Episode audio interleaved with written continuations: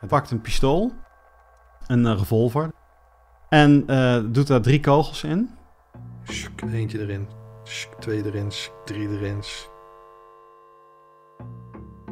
En hij zegt, ik ga nou laten zien hoe scherp mijn mind is. Dus, hij zet het ding op zijn hoofd, het draait.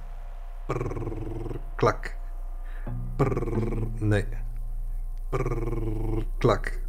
Prrr, nee. Prrr. Klik. Draait. De kogel voor. Kan niet doen. Je ziet het gewoon gebeuren. Daarna loopt die man naar buiten.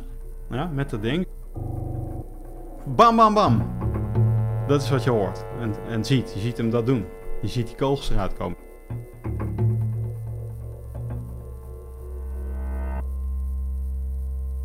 Nou, eh, indrukwekkend. Nou, Russisch roulette. En hij wist gewoon wanneer hij wel eh, voor, de, voor, de, zat en wanneer niet. Hij kan het zien. En, en voor mij een bevestiging. Ja, en als hij dat kan, eh, kan zien, dan kan hij andere gevaren ook aanzien komen. En dan ben ik goed onder zijn vleugels.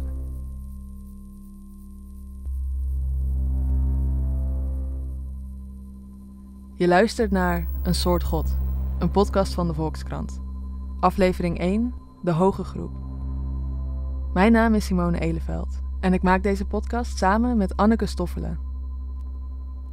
De jongens die je net hoorde vertellen over hun vechtmeester René. Dat is een kung fu leraar die zich ontpopte tot secteleider. Maar waarschijnlijk heb je nog nooit van zijn secte gehoord. In Nederland heb je honderden kleine sectes en meestal blijven die verborgen. De reden dat deze wel aan het licht komt, is omdat er nu een strafzaak loopt tegen René. En dat is lang niet vanzelfsprekend. Want hoe leg je uit dat je tegen je wil in een groep zat, terwijl niemand je ooit heeft gedwongen om daar te blijven?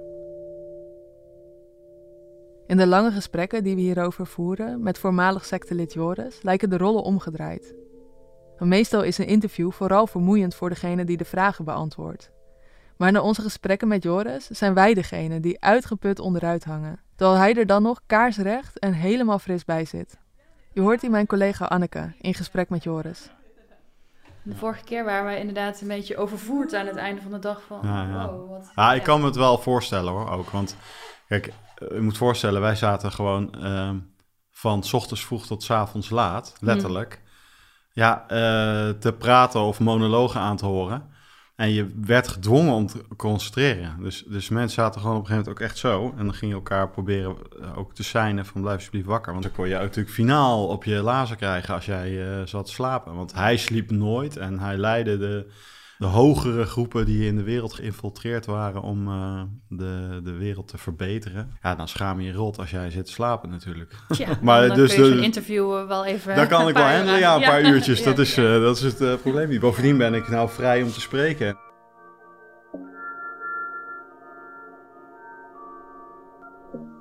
Dat Joris dit soort dingen geloofde, is voor ons lastig te verwerken. Ook omdat hij het niet even geloofde, maar 15 jaar lang. Hij is nu halverwege de 40 en bracht dus het grootste deel van zijn volwassen leven door in de secte. De jaren waarin voor de meesten de wereld steeds groter wordt, in die tijd werd zijn wereld steeds kleiner en benauwder. En dat is lastig te begrijpen, want Joris komt totaal niet volgzaam over. Hij is eerder eigenwijs, het soort man dat dingen zegt als... Ja, het- het- misschien gaat je pet te boven, maar mij niet in ieder geval. dat, eh, Een hoop ging onze pet te boven.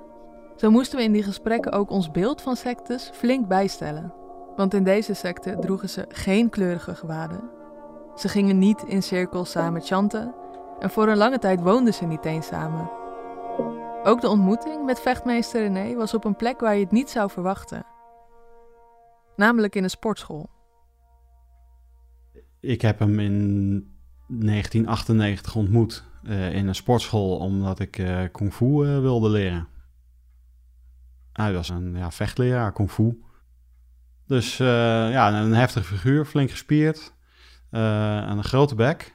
Dat je denkt van wow, deze man die weet waar hij het over heeft. Joris is dan begin twintig. Het eerste wat hij tegen mij zei was zoiets van, eh, ja, gaat het toch niet kunnen.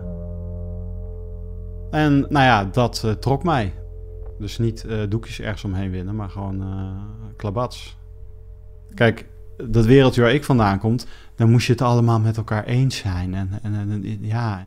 Het wereldje waar Joris vandaan komt, ligt vlakbij Zeist. Ook wel eens omschreven als het epicentrum van mens- en milieuvriendelijk Nederland. Het bolwerk van de antroposofie.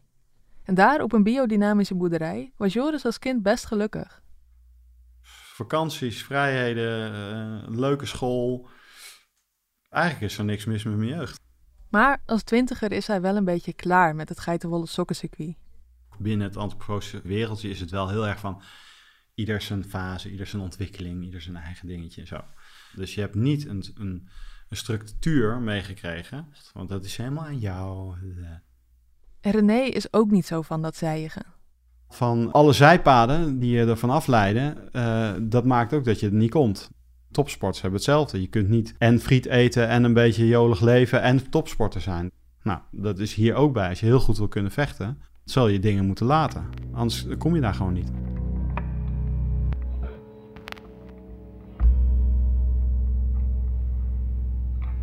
niks leek hem echt eh, te raken. Je ziet wel eens mensen die worden wat ongemakkelijk uh, soms. Of uh, schaamte of twijfels. En wat allemaal had hij niet.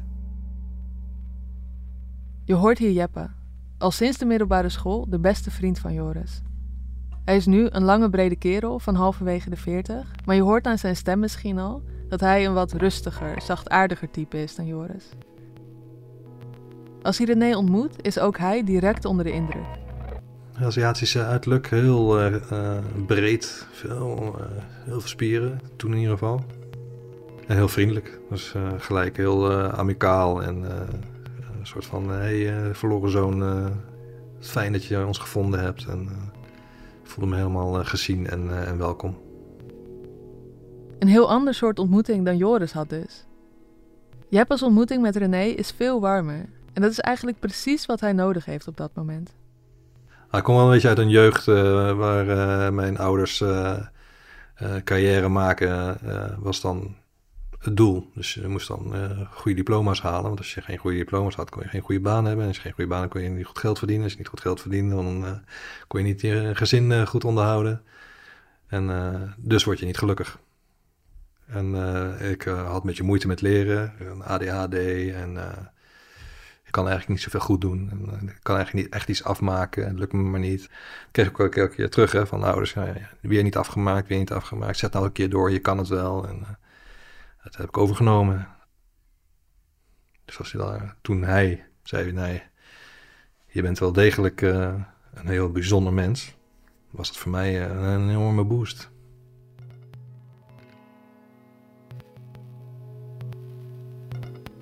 was voor mij heel duidelijk, deze man uh, is, is een soort god, maar vindt zichzelf niet zo. Dus dat vond ik alleen maar mooier, denk ik zo. Dat is, dat is bescheiden.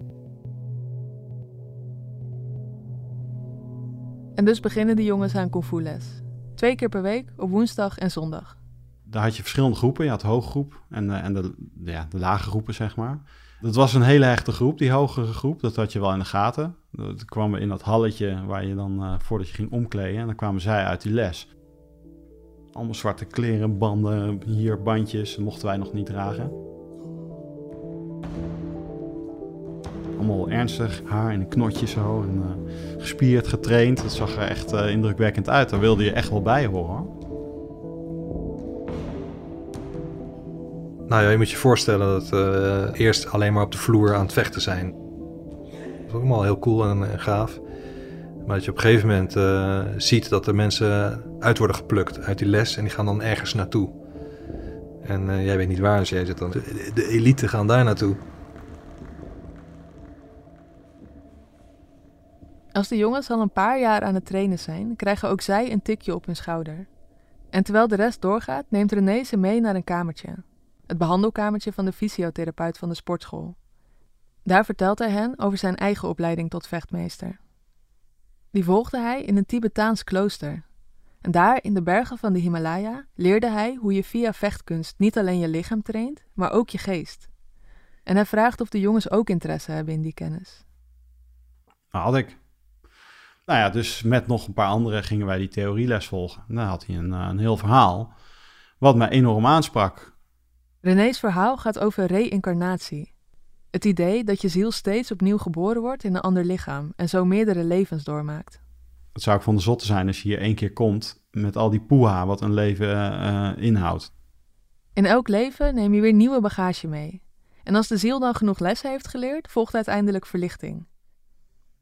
René maakt op een flip over een schets voor de jongens van hoe dat eruit ziet, die lange levensweg. En hij heeft goed nieuws.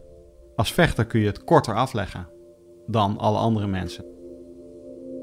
Het leven als vechter is dus een shortcut naar verlichting. Als je een zuiver leven eh, doet, dit leven nog, dan hoef je niet meer te incarneren. Ik vond het echt een groot mooi eh, sprookje. En is het ook echt zo? Ja, is echt zo. Nou, fantastisch. En dan zei ik, nou, moet je even een verslagje van maken. En als ik zie dat je het echt begrijpt, dan kunnen we verder gaan. Nou, een verslagje van maken. En dat was dan al helemaal perfect, mijn uh, verslag. Dus ik kon verder gaan. Uh.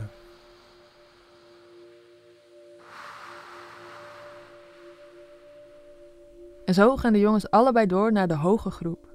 Daar begint hun opleiding als krijger. Ze zijn met 24, ongeveer de helft mannen en de helft vrouwen. En iedereen in het zwart, allemaal met de haren strak naar achter en meestal in een knotje. Maar zo serieus als dat er van een afstandje uitziet, zo warm blijkt de groep van dichtbij. Het is een hechte vriendenclub.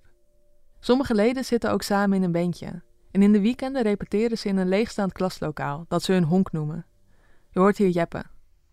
Er werd ook wel een beetje uit, een uitnodiging van ga een keer mee uh, naar, uh, naar onze honk. Dat was dan in Nijmegen en er werd dan muziek gemaakt en samen eten.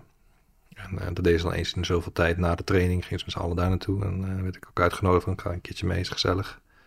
Dus dat deed ik dan ook. En dan uh, was dan na de muziek en eten een uitweiding over een theorie. En toen werd dat steeds frequenter. Van, als, je, als je verder wil ontwikkelen als samurai ziel, dan is het wel wenselijk dat je wat vaker komt. En, kwam ik vaker. En dan werd op een gegeven moment uit je uitgeweid van, ja, familie is je aardse familie, maar niet je echte familie. Wij zijn je echte familie. Ik herkende dat wel, want mijn familie uh, sloot niet echt aan bij, mij, uh, bij mijn behoeften. Dus dat uh, was een inkoppertje. Jeppe en Joris gaan dan nog één keer samen op vakantie. En om indruk te maken op de groep kiezen ze een bestemming waarvan ze denken dat die past bij een krijger. Japan, het land van de samurai. En dan is de vraag van, jullie waren er vorige week niet. Ja, vakantie. Oh ja, nou ja, wij trainen hier altijd, ook, uh, ook in de vakantie. Er wordt niks gezegd, er wordt niks afgedwongen, maar je voelt je kloten. Shit, ik heb mijn plicht verzaakt. Zij trainen wel en ik was er niet.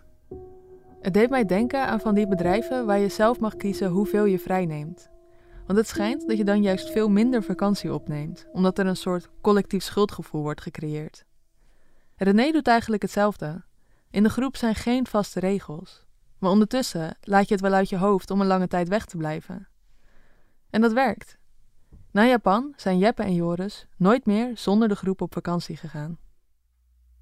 Dat van die zijpaden, wat ik in het begin noemde, ja, daar hoort dat ook bij. Ga je nou feest vieren? Ga dan. Ga lekker feest vieren. Maar dan hoef, dan hoef je hier niet te proberen een, een, eh, een snelle vordering te maken. En de jongens, die maken een snelle vordering. Ze gaat zelfs harder dan sommige oudere groepsleden. René wijst hen regelmatig aan van, neem een voorbeeld aan hen. Zij willen tenminste. Voor Jeppe is dat een nieuwe ervaring. Dus ik dacht, ik heb een uh, vechtmeester gevonden die ook nog eens wat in mij ziet. Uh, nou, dat uh, is natuurlijk geweldig. Dus als René een keer tegen hem uitvalt, is dat best een schok. Maar René heeft er een goede reden voor. Jeppe bloot namelijk best wel veel. Het helpt hem om zijn ADHD te reguleren. Als ze na de training een keer in een honk zitten, begint René erover. Ja, uh, gaat hij gesprek aan met iemand anders over mij, waar ik bij zit. Heb je, weet jij dat hij, uh, hij bloot? Vind je daar niks van dan? Gaat dit over, over mij? Jij moet even je mond dicht houden. Want ik heb het tegen hem, niet tegen jou. Ja, maar volgens mij heb je het al over. Bek dicht. Ik heb het nu met hem over jou en jij gewoon even je bek dicht houden. Jeppe voelt zichzelf bevriezen. Het is niet de eerste keer dat hij René dit ziet doen, maar het is wel de eerste keer dat het tegen hem is. En hij kan niets doen, terwijl René één voor één alle leden van de kring afgaat.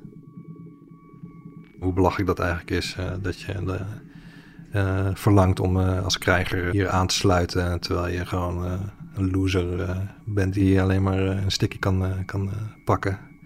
En eh, zijn eigen emoties en eh, gevoelens er blijkbaar niet aandurft. Nou, een krijger moet dat kunnen. Dus ja. Dan kreeg je zo'n eh, zo'n groep over je heen. En dat is zwaar. 23 man, die Jeppe dan als zijn beste vrienden ziet, die je allemaal vertellen wat er aan jou mankeert. Ik heb dit, eh, ik kan blijkbaar zelf niet, dus ik heb eh, de hulp nodig van deze eh, kornuiten. eh, om eh, te helpen dat ik eh, van die zooi eh, afblijf. Dus eh, bedankt. Ik heb nog wel in mijn dagboekje geschreven. Jij moet gewoon doen wat René zegt. En, en, eh, eh, niet jezelf vergiftigen. En om op die manier de controle uit handen te geven, ergens voelt dat ook wel geruststellend. Ik weet dat ik het zelf misschien ook wel zou willen. Een gebruiksaanwijzing bij het leven. Van, als je deze dingen doet, dan komt het goed. Dan word je gelukkig en je stijgt boven de massa uit. In die gebruiksaanwijzing van René staat bijvoorbeeld dat je niet leeft voor je werk. Je werkt om te leven. En dus stopt Jeppe met zijn baan als manager van een poppodium.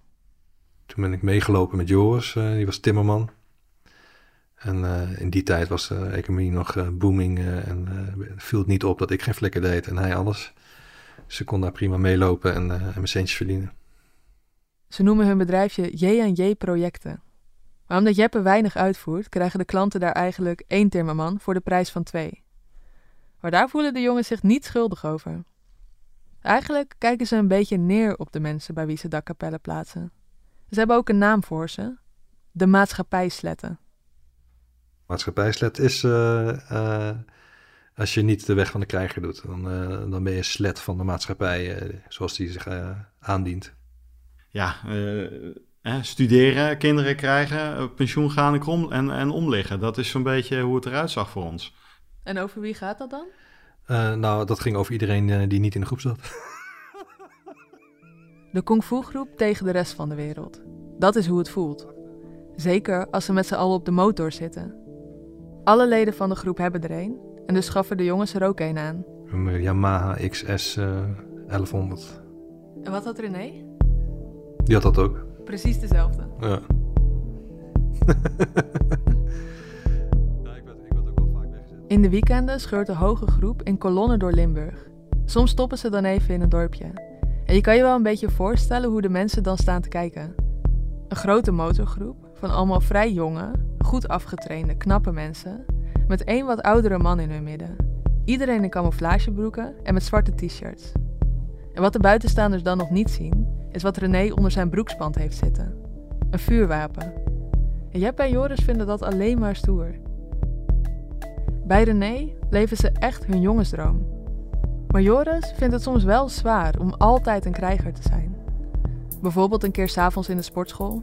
En ik zie mensen eh, lachend na, de, na een training. Die eh, lekker eh, gaan douchen en lekker naar huis. Ja, vanavond voetballen, biertje drinken. En, en dat er ergens, dat ik denk... Fuck, dat wil ik eigenlijk ook. Wat, wat relaxed, zeg maar. Dat je gewoon... eh, En dan komt er... Nee. Want ik, ik heb toch besloten dat ik een krijger wil zijn. Dat is het gewone volk. Ik wil een krijger zijn. Ik wil bijzonder zijn. Nee, dus niet meer aan denken.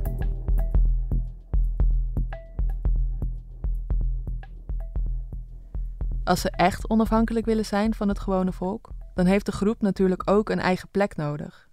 In 2002 overtuigen René en zijn vriendin Annemieke een paar groepsleden om samen een huis te kopen. Het is een vervallen woonhuis met een enorme bouwloods erachter, tussen de weilanden in het Limburgse dorpje Kessel. Daar was een showroom achter. Dat is ooit een bouwbedrijf geweest. En een showroom waar ze dan tegels en dingen eh, neerzetten. En daar hadden wij aan de ene kant van die formica tafeltjes, zodat we daar kunnen eten. En dan had je daarnaast een kring waar we dan gingen zitten. En daar waren dan comfortabele stoelen en banken. Met soms de poten afgezaagd, zodat je lekker eh, laag kon zitten. Ehm, en toen ah, eh, ging die stoppen met de lessen in de sportschool. Want ze zeggen, we hebben nu een eigen zaal. En we willen toch eigenlijk geen nieuwe mensen. Nou, prima. Eh, en toen was ze dus altijd daar. En. En zo wordt de wereld van de jongens weer een beetje kleiner. En de samenkomsten, die worden steeds stressvoller. René trekt er namelijk steeds vaker in twijfel of zij überhaupt wel geschikt zijn voor een leven als krijger. En vooral Joris lijkt hij echt te zien als een slap figuur, die nooit tegenwind of discipline heeft gekend. dat alles kan, alles mag. Dat ik zo'n soort jongetje was. Nou ja, dan, eh, dan ga je het niet redden. Nou ja, dan spreek je natuurlijk een jongen in zijn, eh, op zijn ballen aan... die dan zegt, ja, dat zal ik eens eventjes bewijzen. Om zijn motivatie aan René te bewijzen, komt Joris met een voorstel om de lessen beter te maken. Wat nou als we de groep eens in tweeën splitsen? Tussen de echte fanatiekelingen en de minder ambitieuze. Nou, de volgende meeting dat we bij elkaar kwamen, ben ik dus echt finaal afgemaakt over de verwaandheid die ik naar de meester had, alsof hij dat niet zelf zou kunnen zien. En je moet voorstellen, er kijken twintig man naar jou en dan begint de meester tegen jou te blaffen. Ja, dan, uh, dan word je zo klein. Dat moet je niet laten zien, want dan ben je weer geen krijger. En jezelf verdedigen is als in een vlek wrijven. Zolang Joris niet toegeeft dat René gelijk over hem heeft, begint hij er elke les opnieuw over. Dat was de eerste keer dat ik het echt zo meemaakte. Um, ook dat ik gelijk dacht van, uh, ik, ja, ik wil hier weg. Maar dan heb je twee vrienden die ergens herkennen wat er bedoeld wordt. Ja, dat dacht ik. Toen. Boeit je niet. Je bent gewoon alleen maar voor jezelf uh, bezig. En je aanzien. Dan ga je kijken van ja, ja, ja, ja, ik heb ideeën. En soms kan het zijn dat je uh, over iemand heen walst. Snap je? Allemaal mensen hebben allemaal karakters en je ziet niet alles wat je doet. En soms zie je niet als je iemand pijn doet. Dus ja, misschien heeft hij wel gelijk. Dus uh, je gaat daarop letten. Op een gegeven moment bewijs je iets waardoor in zijn ogen jij dat niet meer bent. En dan word je omhoog gehaald. Je weer daar. En denk je, wauw, shit, de, de loon naar werken. Je helemaal afbreken om je dan weer op te bouwen. Dat is de aanpak. En op die goede momenten weet René de jongensdroom ook echt weer even tot leven te wekken. Dan krijgen ze cadeaus van hem. Bijvoorbeeld een samurai-zwaard, dat hij speciaal voor Jeppe en Joris heeft laten smeden. En na vier jaar bij de groep het echte werk. En dan krijgen de jongens hun eigen vuurwapen. Je hoort hier Jeppe. Nou, fantastisch. Ik moest wel zelf betalen natuurlijk. Maar dat kon ik dan wel weer lenen ergens. Dus dat heb ik uh, toen ook gedaan. En toen uh, zei hij ook van nou, je kunt kiezen uit een, uh, uit een pistool, een Browning was dat toen, of een Smith Wesson revolver. En uh, zei ik, nou, ik wil die revolver wel, uh, wel een mooie... nou, gaan we dat voor je regelen. Een week daarna kreeg ik, kreeg ik die gun. En wat deed je daarmee? Ja, was dan thuis de kogels oppoetsen. Stiekem schieten in de kelder. Mocht ook niet van, van hem natuurlijk. Want, als je betrapt wordt, dan is het een grote trammeland. Heb ik later ook nog wel trammeland met hem mee gehad. Want we kwamen achter dat ik dat stiekem deed. Want René, die komt er altijd achter als je iets stiekem doet. De andere groepsleden die vertellen dat aan hem. Je hoort hier mijn collega Anneke. Dus er werd gewoon geklikt eigenlijk. Ja, dat werd uh, veel uh, gedaan. Dat deed ik ook hoor. Dus gewoon, uh, volgens mij zei je met een meisje aan, het, aan het kutten. En volgens mij is dat niet ons pad.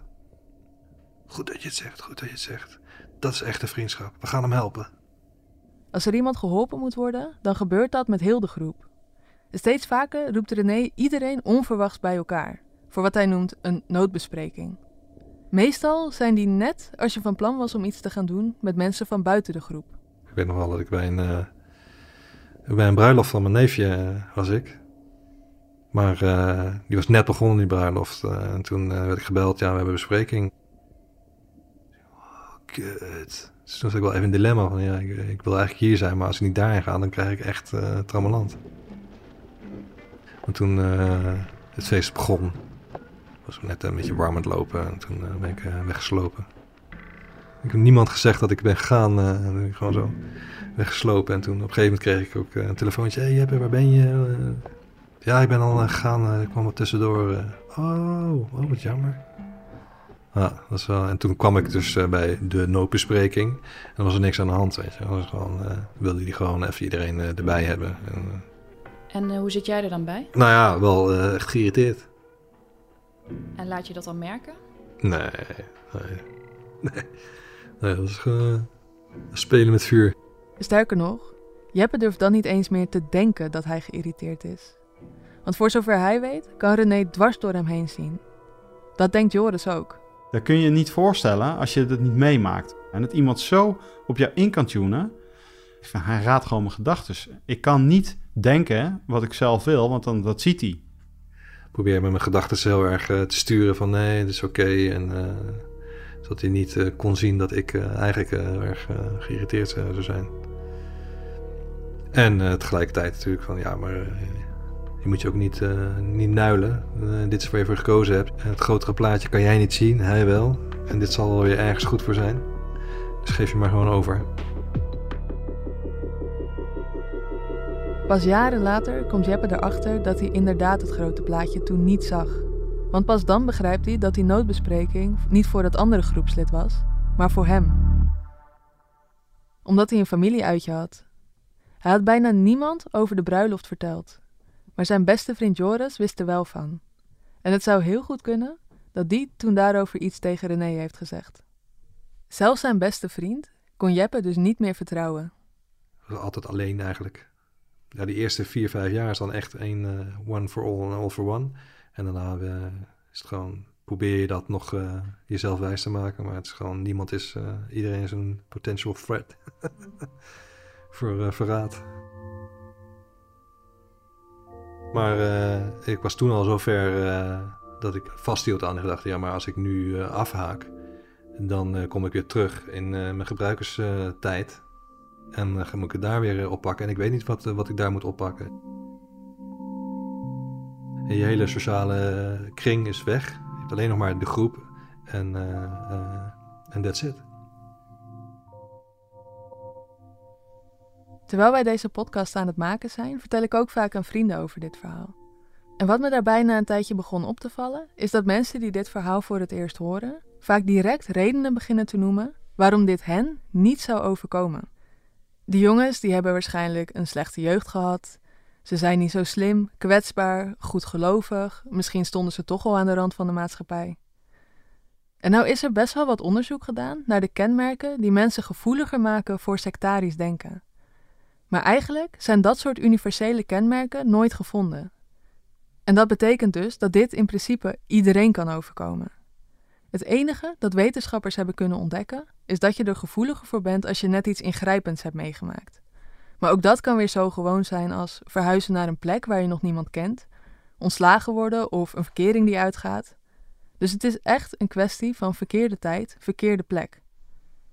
En als ik dit aan mensen vertelde, dan gebeurde er telkens iets geks. Want bijna elke keer begonnen mijn vrienden dan opnieuw redenen te noemen waarom het hen niet zou gebeuren. Alsof ik niet net had uitgelegd dat in principe iedereen in een secte terecht kan komen. En dat is een gedachtepatroon dat ik ook herken bij mezelf. En misschien is dat ook wel precies de reden waarom Jeppe en Joris zo lang in hun vechtmeester René zijn blijven geloven. Omdat zij, net als jij en ik, dachten dat ze nooit zo stom zouden zijn om in een secte te belanden. En dus realiseerden ze zich al die tijd in de kung fu groep helemaal niet dat dat precies was waar ze in zaten. Een secte. Het is niet zo makkelijk. En al die mensen die er zo over denken, ben ik wel eens benieuwd naar hun verhaal.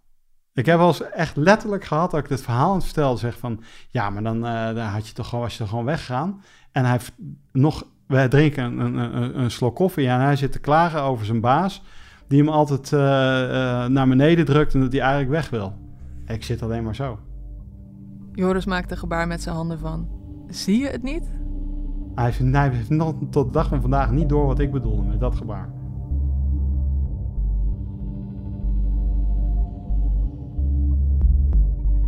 En het enge is, als jij ooit in zo'n groep verzeild raakt, dan kan het heel lang duren voordat je omgeving doorheeft wat er aan de hand is. Heel veel mensen hebben mij beschreven als, goh, leek als een opgeruimde jongen. Niemand, niemand zal aan mij gezien hebben dat ik uh, uh, in een secte zat. Als je op bezoek kwam, denk je, goh, wat een leuke gezelligheid hier. Lekker eten, leuk muziek maken, lekker vuurtje, echte vrienden. Hecht, mooi zeg. Iedereen die op bezoek kwam, die had er uh, vol lof. Maar de, als het bezoek weg was, Oei, oei, oei.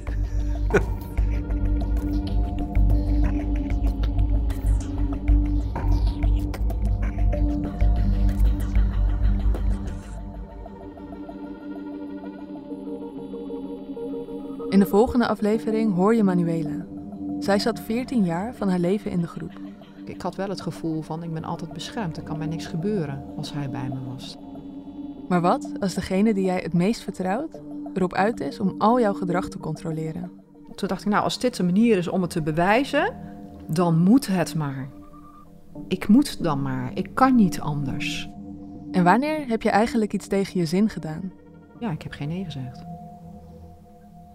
Dus ik wilde het.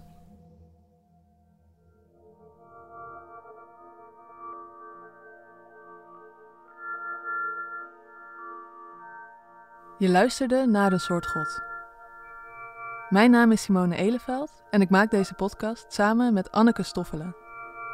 De muziek die je hoorde is gemaakt door Michel Banabila en Rutger Zuiderveld. En het sounddesign is gedaan door Mona de Brouwer. Ons logo is ontworpen door Matteo Bal en Titus Knechtel. Eindredactie Corine van Duin en Kevin Goes. Met dank aan psycholoog Jessica Terwiel. Een soort God is een productie van de Volkskrant. Wil je onze journalistiek steunen? Overweeg dan om een abonnement te nemen. Daarvoor ga je naar volkskrant.nl/abonnement. Dankjewel voor het luisteren.